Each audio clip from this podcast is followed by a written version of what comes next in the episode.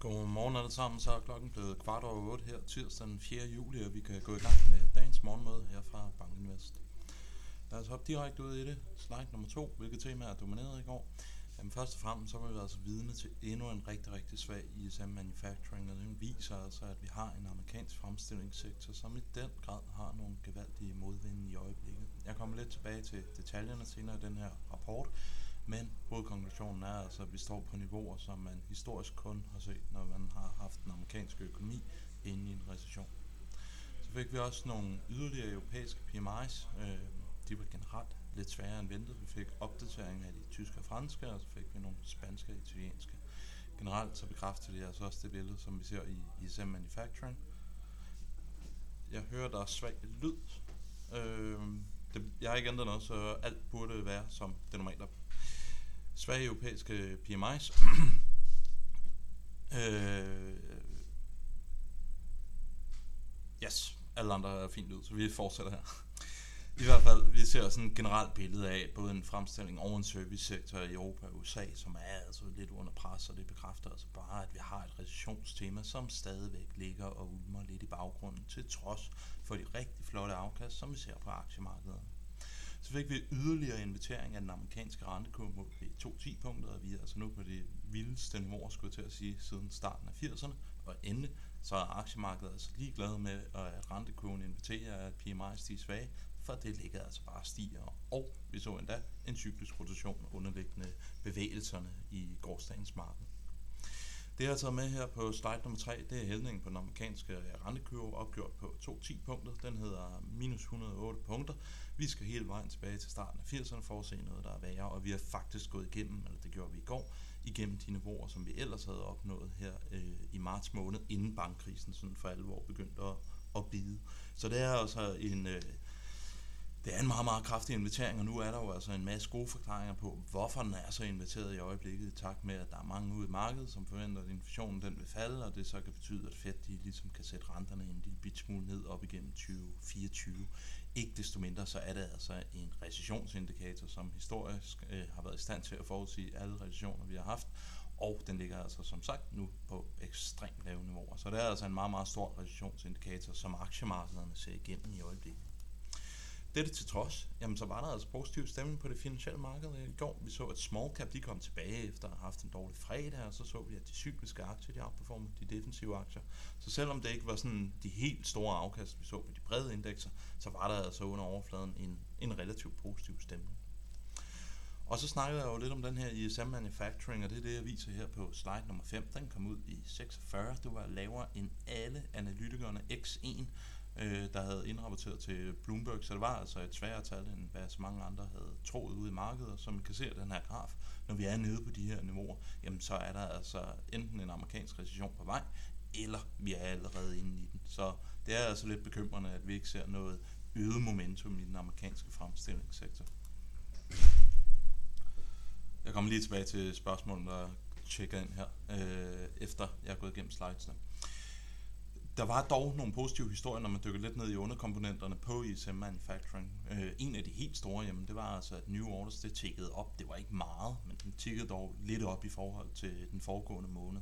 Og så ser vi altså også, at lagersituationen, i hvert fald indrapporteret gennem den her ISM Manufacturing, ser lidt bedre ud.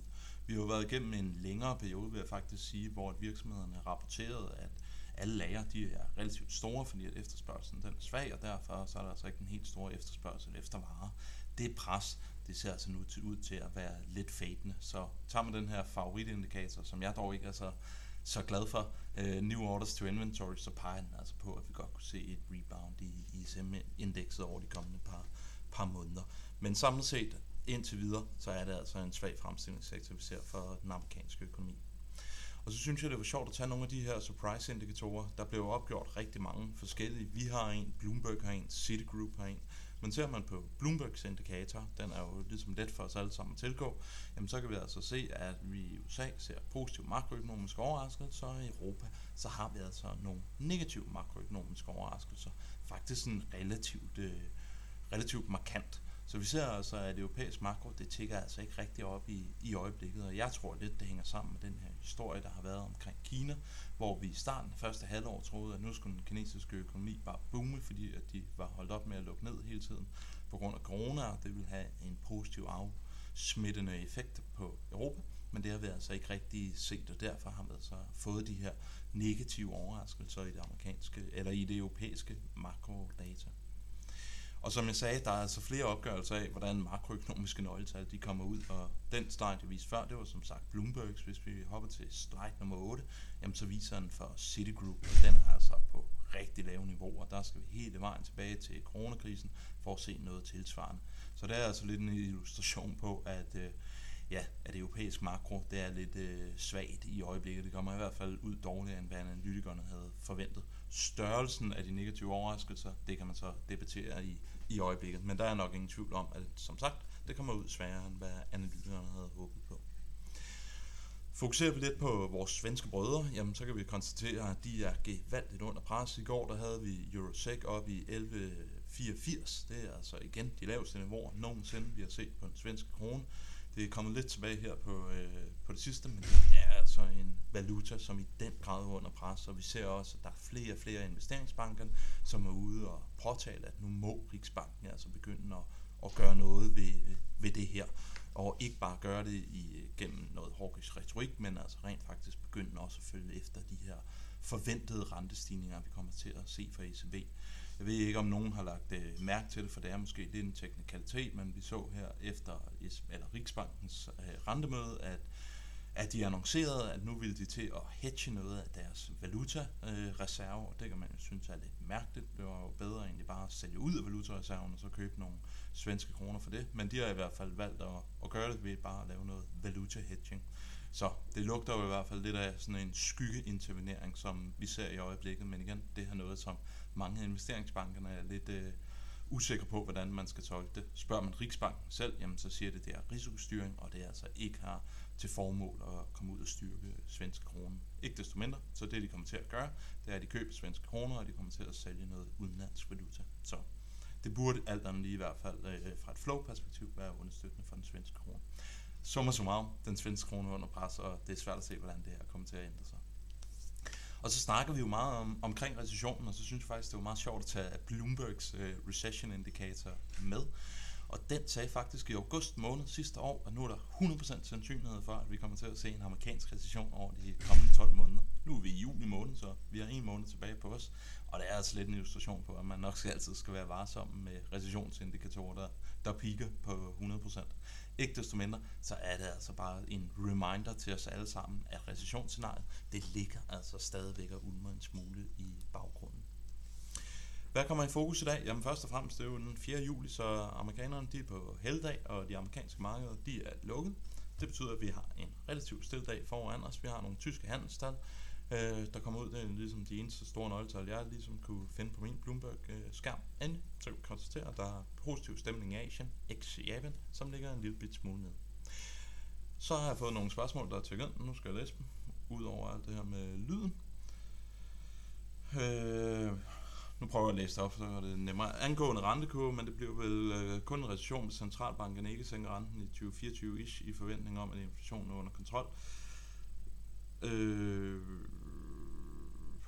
jeg ved ikke om, øh, nu skal jeg lige forstå spørgsmålet, det er, at hvis øh, centralbankerne ikke sænker renten, så får vi øh, en recession. Det tror jeg, øh, det, nu, det er måske lidt svært at forstå spørgsmålet, jeg står lige og tænker samtidig med, jeg er nu ikke helt nødvendigvis sikker på, at det er rentestigningerne i sig selv, som kommer til at dræbe økonomien. Jeg tror altså også lidt, at det vi ser i øjeblikket, det er bare et meget, meget stort skift i, i forbruget eller i øh, efterspørgselen efter varer, som vi ser i øjeblikket, og der er altså en, en del udfordringer for den amerikanske økonomi, så jeg er ikke sådan helt sikker på, at, øh, at hvis centralbankerne ikke sænker renten i 2024, så får vi ikke en recession. Ved I hvad, det, det spørgsmål, det må jeg lige komme tilbage til i, i morgen. I forhold til 2.10-punktet, hvad flytter sig forholdsmæssigt mest? Er det en stigende kort rente, eller er det en faldende lang rente? Det er en korte rente, som er, som er rykket op. Vi har jo ikke set de helt store bevægelser på, på de lange renter, som egentlig har holdt sig sådan relativt stabil. Og det der med, at vi ser en øh, bevægelse i den korte ende kurven, jamen det kommer som følge af, at vi har set den her hawkish reprisning af, af fedt i øjeblikket. Det er jo også, at hvis kurven den skal begynde at stejle, fordi at vi får en recession, og Fed de skal til at sætte renten ned, jamen så vil du se en stejling, fordi sandsynligvis det vil være det toårige punkt, der falder markant mere, end øh, hvad det 10-årige punkt gør med disse ord, så kommer jeg lidt tilbage til det her med øh, rentekonen, og jeg lige har fået mit hoved rundt om øh, spørgsmålet, jamen så ønsker jeg alle sammen en rigtig, rigtig god dag, og vi høres ved i morgen. Hej!